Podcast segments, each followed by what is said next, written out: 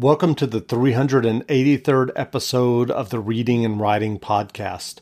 Stay tuned for my interview with Jennifer Kasman, author of the new novel Anna and the American Puzzle. Stay tuned for the interview.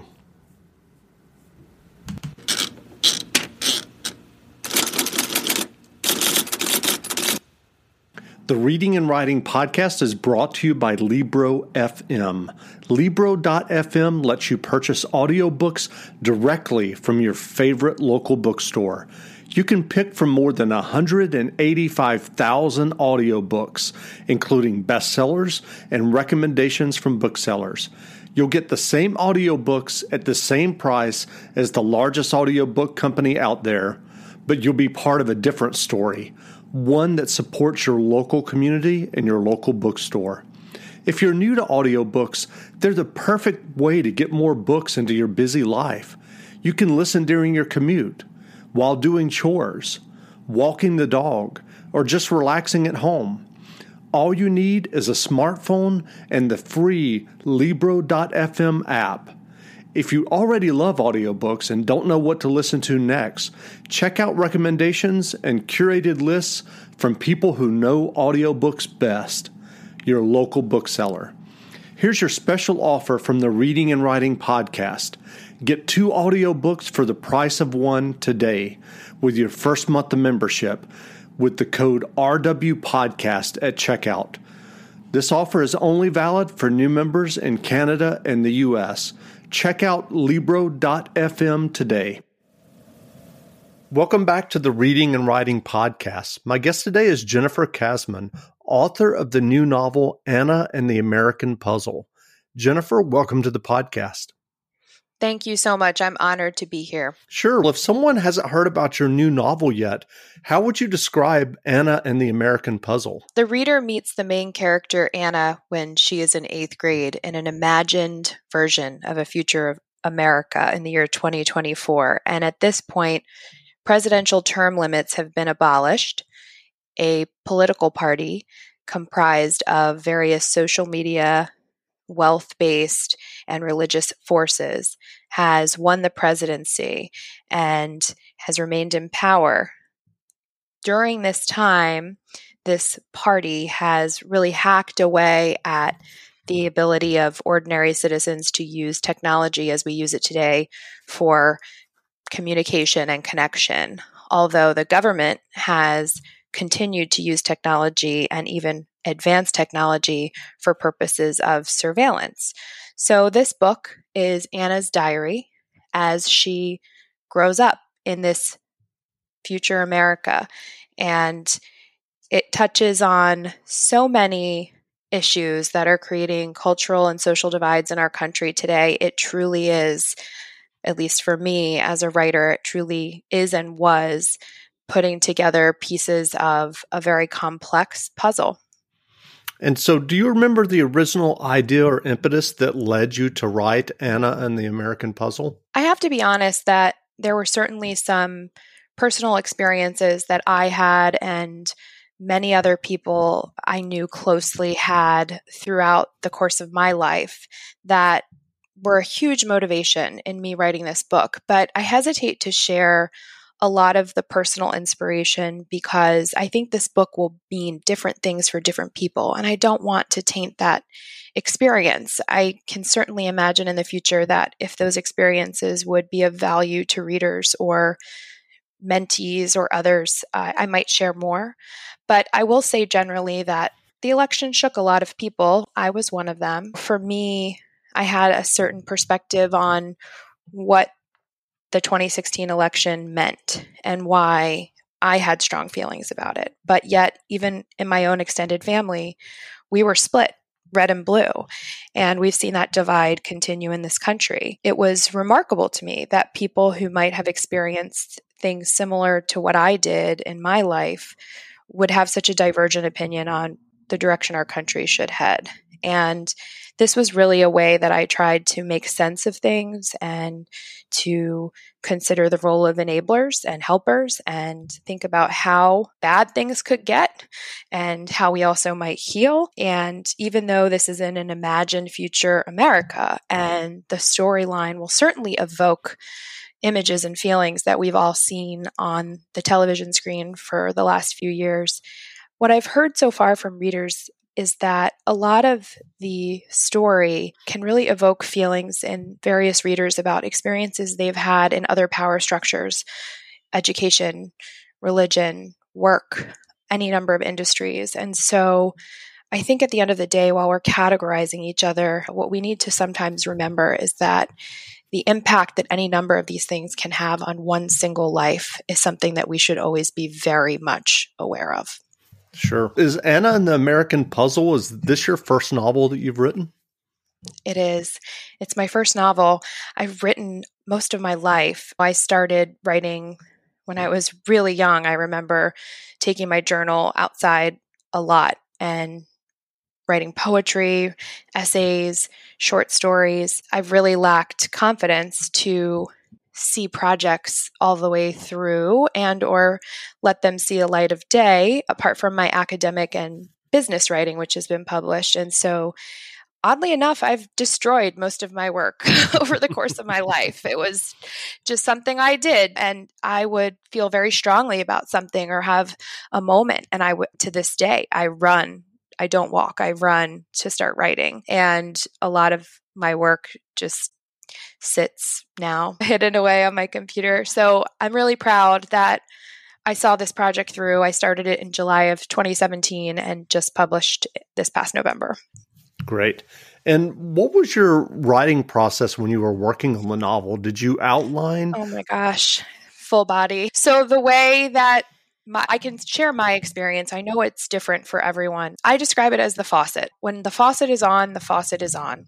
And uh, it comes and goes without me controlling when it's time to write. That being said, being a highly organized person and organized mind, I look at the process in three parts. There's the art, which is where I'm splattering the paint on the canvas, so to speak.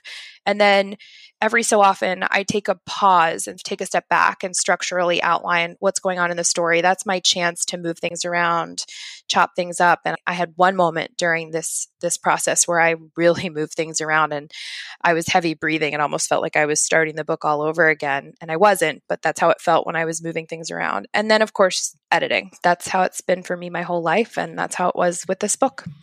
So, were there authors or books that inspired you as you were working on Anna and the American Puzzle? You know, I was so fascinated as a high school student by stream of consciousness and I was so moved by Toni Morrison's Beloved and I love James Joyce. I love Virginia Woolf. I loved how Mrs. Dalloway played with time. I was so attracted to Transcendentalist and I fell in love with the theater of the absurd and couldn't stop thinking about waiting for Godot when I read it. And I am not surprised in a very sincere way, although I didn't connect for myself how those things might have inspired me until I was almost finished with the novel, but the diary format seems so logical to me. Like, how else do we really step inside what someone is feeling and thinking as events are unfolding? So I'm I'm very committed to the style that I selected for this book, it's not something I did intentionally, but when I think back on the text and the writers that inspired me, I'm not surprised. What writing advice would you offer for those who are working on their own stories or novels? Yeah, I think that a lot of writers say read a lot and I reading is great. I do a lot of it. Everyone should do a lot of it. But I think for me I would prioritize something else. When I was in high school, I held my friend's hand a few hours before she passed away from When you need mealtime inspiration, it's worth shopping Kroger, where you'll find over 30,000 mouthwatering choices that excite your inner foodie. And no matter what tasty choice you make, you'll enjoy our everyday low prices, plus extra ways to save, like digital coupons worth over $600 each week. You can also save up to $1 off per gallon at the pump with fuel points. More savings and more inspiring flavors make shopping Kroger worth it every time. Kroger, fresh for everyone. Fuel restrictions apply brain cancer. Her name was Rebecca Lilly, and her story was covered by the Washington Post at the time. She was one of the first children to undergo gene therapy on a brain tumor. And in my own life, I've hit a couple of sharp edges. And I just think that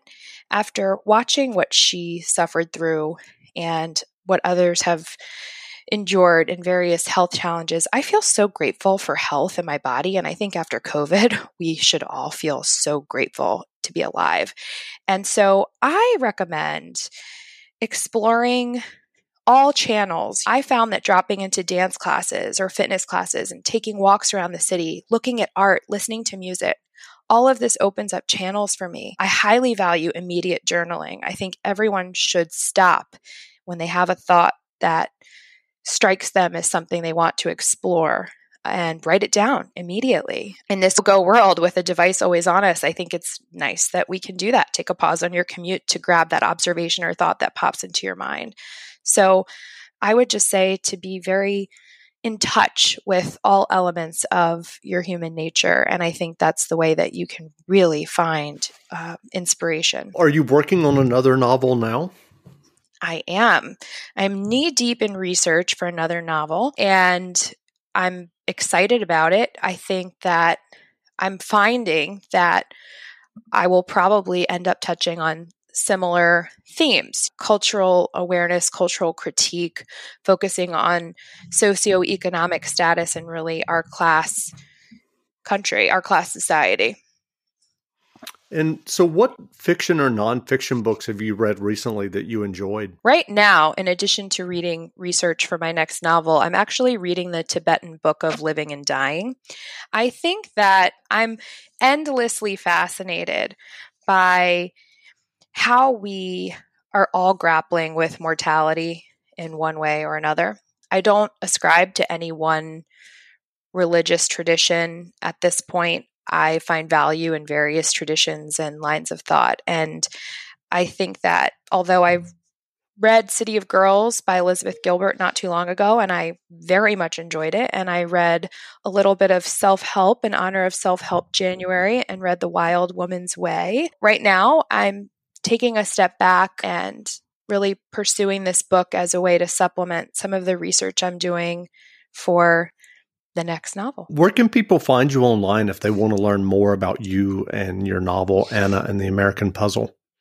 Yeah, so my author website is jenniferkasman.com and I'm on Instagram, although I just started Instagram a few months ago when I self published the book. And I'm on LinkedIn in a professional capacity as an attorney. I run my own law firm. So I'm able to be found. I hope people read the book. I just received a remarkable review that really touched me. I cried twice, tears of release, which was a new experience as an author to really have that moment. I'm very excited to get the word out about this book, and I love hearing from readers I already have. And it's been very moving to make those connections and hear what people have to say. Well, again, we've been speaking with Jennifer Kasman, author of the new novel, Anna and the American Puzzle. The novel is on sale now, so go buy a copy. And Jennifer, thanks for doing this interview. Oh my gosh, thank you so much for having me. During our interview, Jennifer mentioned a review of her novel, Anna and the American Puzzle. And I wanted to take a moment and actually read the review from the Midwest Book Review. So, this is a review of Anna and the American Puzzle that was published in the Midwest Book Review. And the review was by Diane Donovan, senior reviewer at the Midwest Book Review. Anna and the American Puzzle purports to be set in a near future America, but many elements of its political setting strike all too close to home given the events of the last four years. This America has been taken over by a party based on wealthy, religious, and social media derived power structures and is now chipping and is not chipping but hacking away at the foundations of American freedom. Under this rule, technology use is restricted to government purposes. It's here that Anna, who lives in poverty under these limitations, drafts her diary. Much like the diary of Anne Frank, the Anna in this futuristic society creates an observational piece that juxtaposes her worldview with personal experience. Unlike Frank, these aren't succinct entries, but full length chronological observations that open with a surprising prologue, seemingly set in an everyday girl's world before it moves into a probe of the forces that pointed her life down a different path than she had anticipated. At this point, it's evident that Anna's America is becoming increasingly unfamiliar and challenging. The following quiet reflection leads to the first chapter, The Education of a Girl, set in spring 2024, neatly setting the stage for her evolving story by identifying the past and present realities of a much changed America and her place in it. If someone told me when I met Meridel that I would wind up living apart from my mother and siblings because of her, I would have not believed you. Poor families generally lived together forever. It became one common way the poor ensured survival in America. In fact, if someone told me when I was younger that my life would take any of the twists and turns it wound up taking, I would have not believed you. But I guess most things in life are unpredictable. The fact that although we could use the internet and cell phones when I was in my early days of elementary school, I would wind up living in an America where during the end of elementary school, the internet and cell phones had been banned for use as a form of connection and social communication, social media becoming only a chapter in our new American history books for the purpose of reminding us of why there was such a ban. By the time Anna is 14, she holds only memories of those freedoms which were once part of her everyday world. These memories eventually foster newfound convictions when Meridel and the party offer her a key role to play in changing the face of America. But Anna doesn't remain a child for long. Married and facing the possibility of a pregnancy that is not only forbidden but should have been impossible, Anna finds that her choices have been narrowed in some ways, forcing her to expand her worldview and thoughts about those around her. Are you seriously worried about what they will think about me being pregnant? I ask heatedly. We're married. It happens. They don't own us, James. I work for them, but this is our life. So what if they introduced us? So what if they have their hand in everything? At some point, it is not about them. This is about us.